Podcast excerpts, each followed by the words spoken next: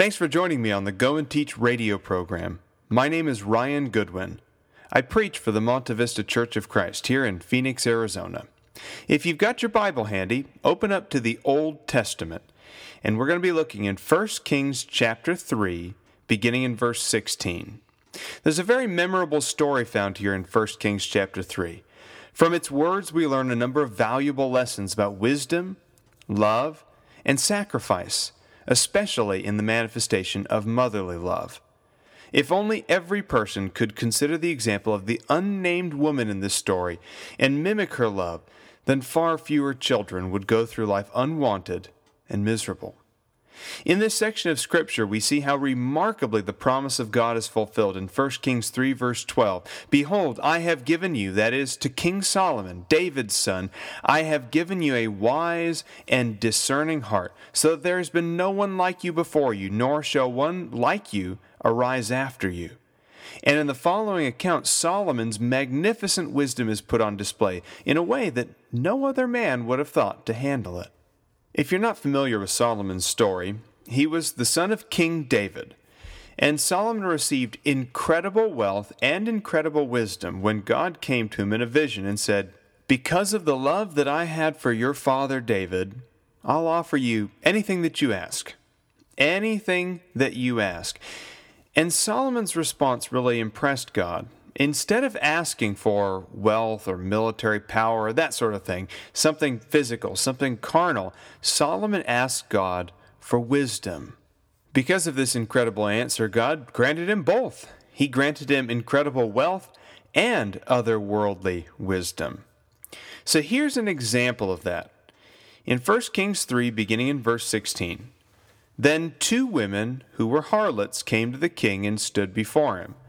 And the one woman said, O my lord, this woman and I live in the same house, and I gave birth to a child while she was in the house. And it happened on the third day after I gave birth that this woman also gave birth to a child, and we were together. There was no stranger with us in the house, only the two of us in the house.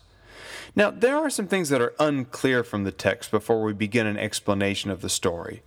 The Hebrew word for harlot can sometimes be interpreted as innkeeper or hostess. So the automatic assumption that either or both of these women is a prostitute might be a bit hasty. On the other hand, it is clear that the two children were born out of wedlock, and it is suspicious that the women lived together. In any case, the situation is a very lamentable one. It's sad that so many people go through life and dig themselves into one hole after another, seemingly uninterested in even trying to make their lives better. Here we have two women of the same general background, probably practicing the same disreputable profession, and apparently both impregnated at about the same time. Neither of them seems to be questioning their decisions in life, only stating the facts so plainly that one wonders how remorseful they actually are. The difference between them, though, is the way in which one of them vindicates herself later in the story. Now, as an optimist, I'd like to believe that her new child and his near death experience would motivate her to repair her life and try something better for herself. But we're not granted that information in the Bible. After this story is over, we don't get to find out what ends up happening to this woman and her child. We don't hear the rest of the story. So, we're left to just wonder Unfortunately, not much has changed in our modern society. People are still bunking together in shabby little homes, busily making a small sum off the abuse of their bodies. Men and women are still having unwanted children together at an alarming rate, and they bring them into a world of abuse, of drugs, and sexual impurity. Although now there's the clever answer of abortion, I wonder would, would either of these two women have opted for an abortion if it had been available to them in that time period. Beyond that, the first woman is not good at checking her facts when choosing a roommate. If she had known more about the second woman in the story, perhaps she would have seen that she was the kind of person who feels no remorse at either stealing a baby or simply letting it get chopped into pieces, again, as we'll find out if we keep reading here in the story. So, in the first few verses, many of the facts are laid out.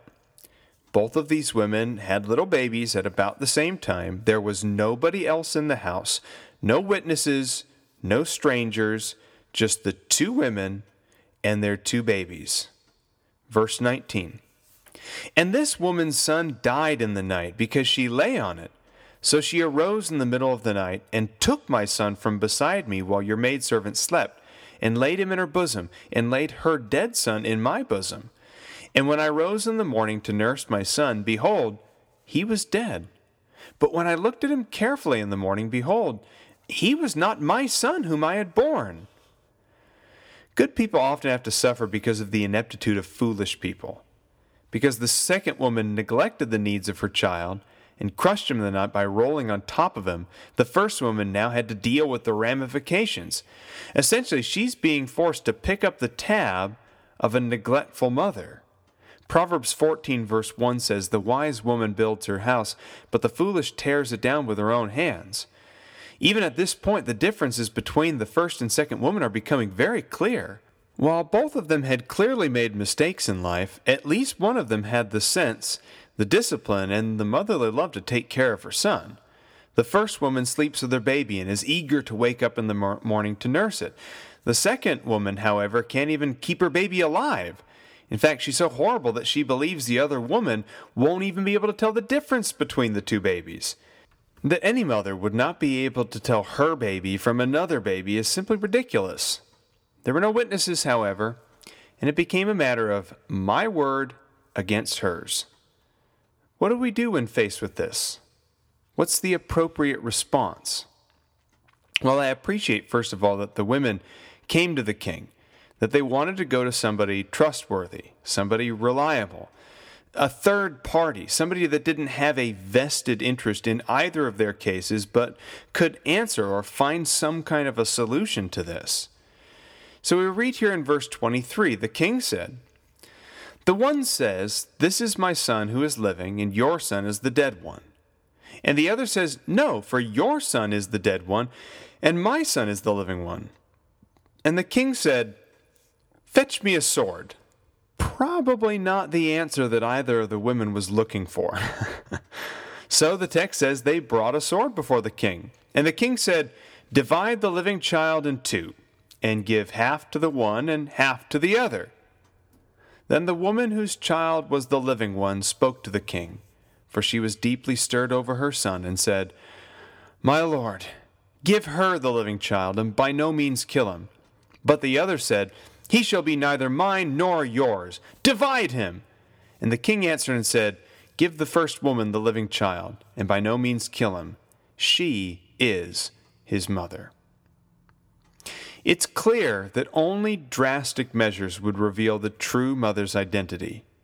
From the text, we see that it was indeed the wisdom of God that led Solomon to pronounce this judgment. This means that God sometimes expects us to do some things that don't make sense to us at the time, or things that even seem risky. The wisdom of God leads us to take drastic steps in dealing with sin in our lives, as well as the lives of our brethren and those outside the church. The wisdom of God leads us to take drastic steps in teaching the gospel.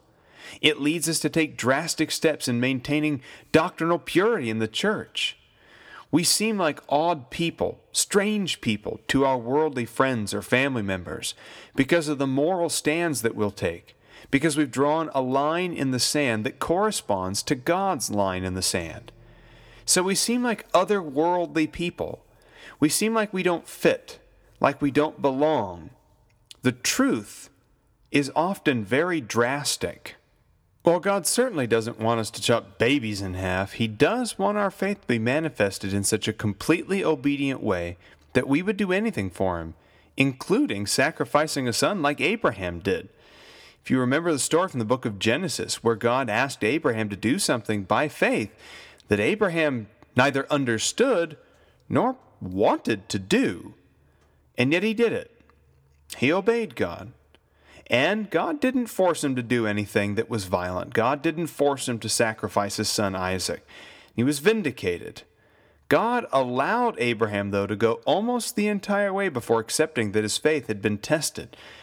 How far do we think Solomon had to raise his sword above the baby before the mother began to plead for his life.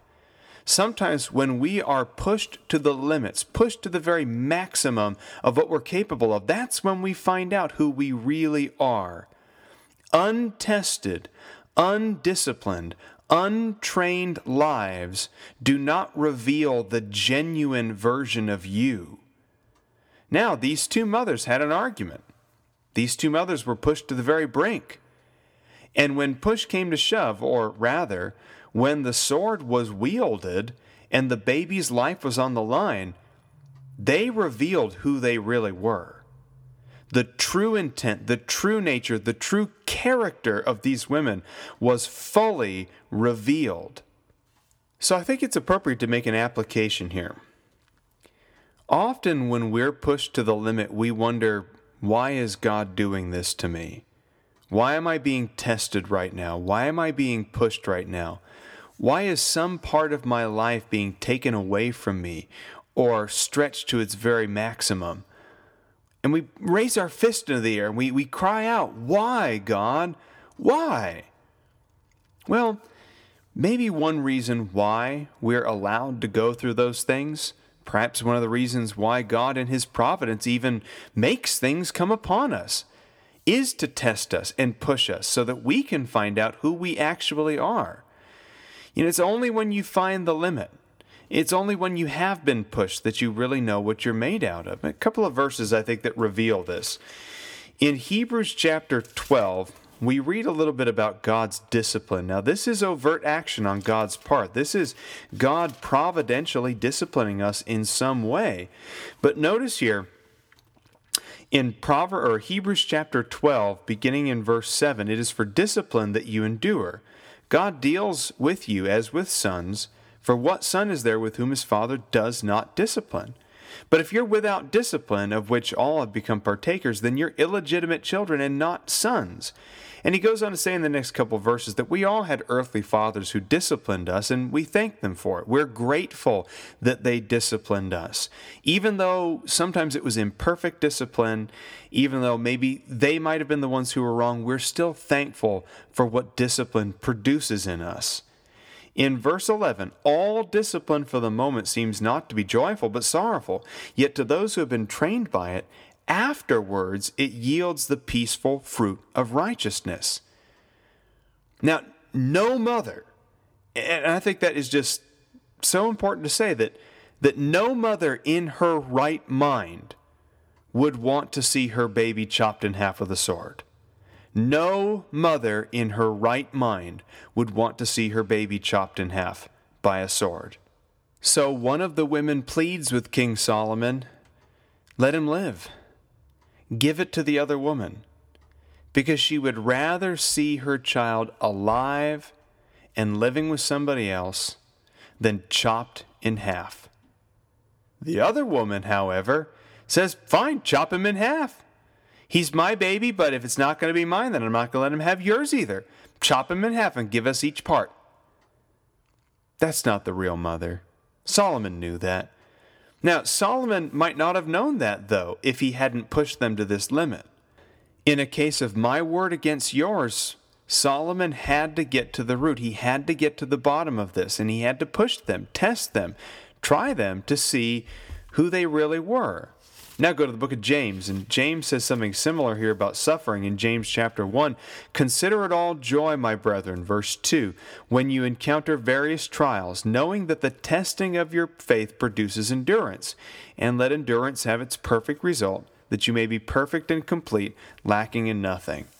I know it's not easy to face times of trial, it's not easy being tested, it's not easy being disciplined. It's not easy finding out what the, the limits of your emotions are, the limits of your sanity. It's not easy.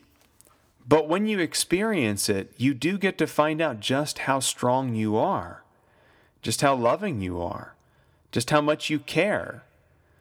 This mother will never look at her child the same way ever again. And hopefully, she'll never approach parenting the same way ever again.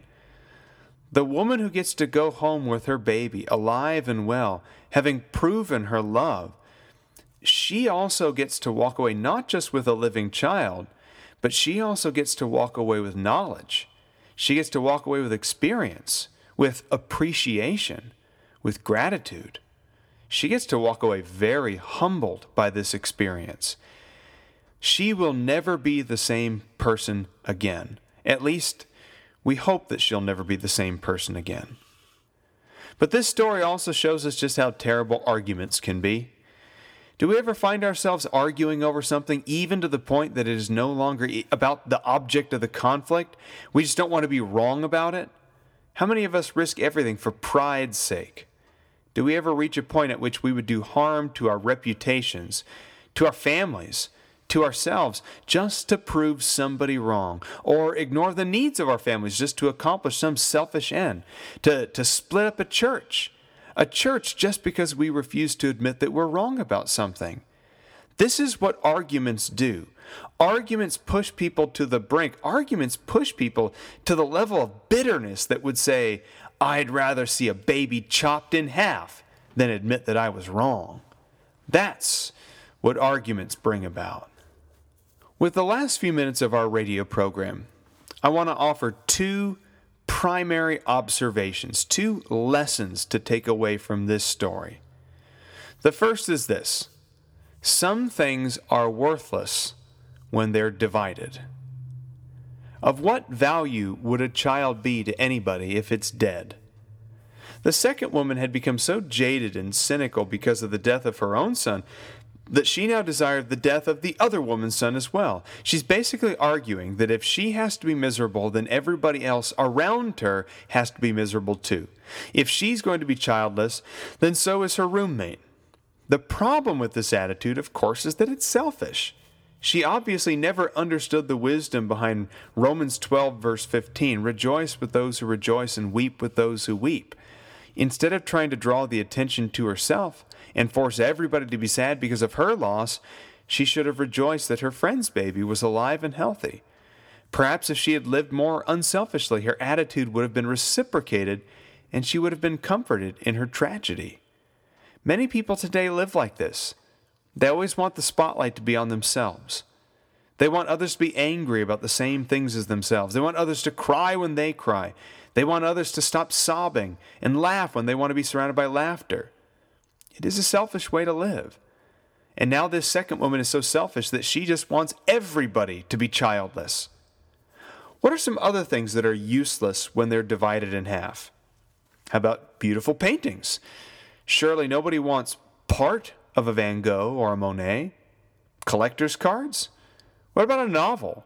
What good is the first half of a novel if there's no ending to it? What good is the second half of a novel if there's no context or introduction of the characters? What about something even more precious, like God's church? What good is a divided congregation to the advancement of the gospel, especially if it is only divided over petty issues, or opinion, or misunderstanding? Jesus had prayed for the unity of the church in John chapter 17, verses 20 and 21. And he said in Matthew chapter 12, Any kingdom divided against itself is laid waste. Any city or house divided against itself shall not stand. Consider the sad condition of the church in Corinth in the first century, which was so divided over worthless issues that Paul had to condemn them in chapter 6, verses 1 through 8. They were suing each other. And by suing each other and arguing with each other over business arrangements, Paul concluded, It is already a defeat for you.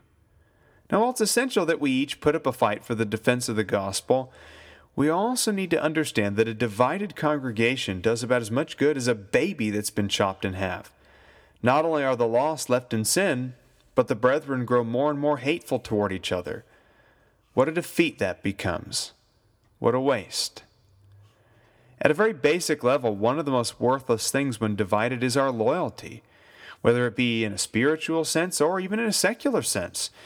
Jesus stated plainly in Matthew 6, verse 24 No one can serve two masters, for either he will hate the one and love the other, or he'll hold to one and despise the other. You cannot serve God and mammon, otherwise known as riches or earthly wealth.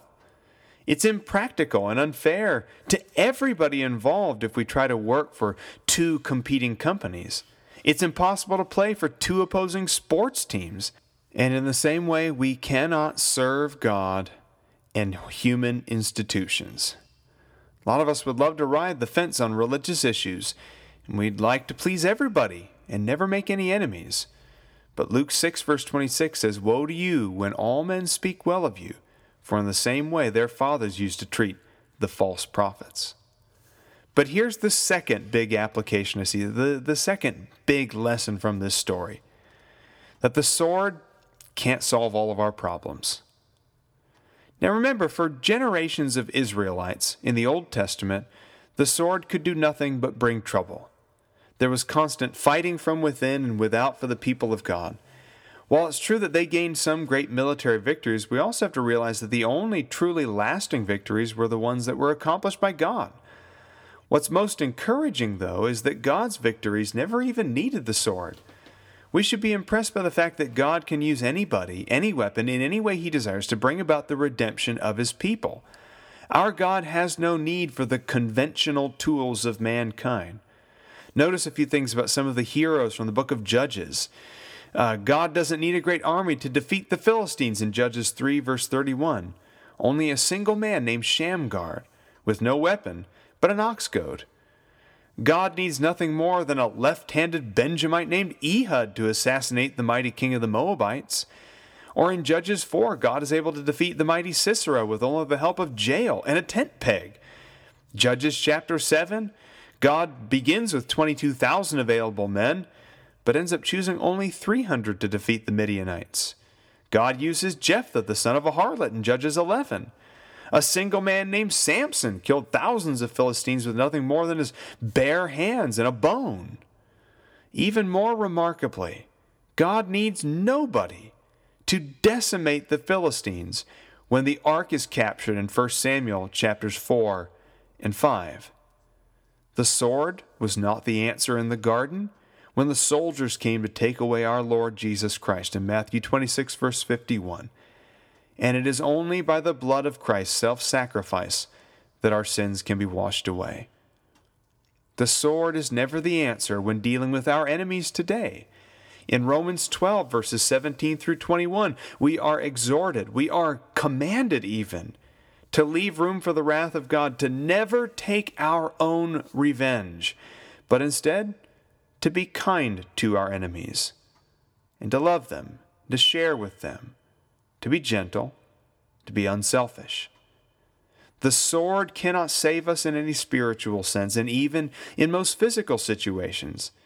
Instead of always fighting and trying to divide each other, like the jaded woman who would rather have a half dead baby than see her friend's joy with a living one, we ought to trust in the Lord and let Him lead us into glory. One can imagine that this near death experience led the baby's mother to rethink her life and her relationships. How lucky she is that King Solomon dealt with the problem in such a timely and godly manner. Now let's consider just how lucky we are that God deals with us in an even more righteous fashion. We do not deserve His mercy, yet He extends it so freely to all of us who would obey. Remember what it says in Mark 16, verse 16 He who believes and is baptized shall be saved. What an incredible invitation, and what an unexpected, otherworldly way of approaching the problem of sin and of both spiritual and physical death. So, if you'd like to study any of these things more, if you'd like to learn more about the Bible, about God, about Jesus Christ, then please reach out to Monte Vista. We'd love to sit down and have that Bible study with you today.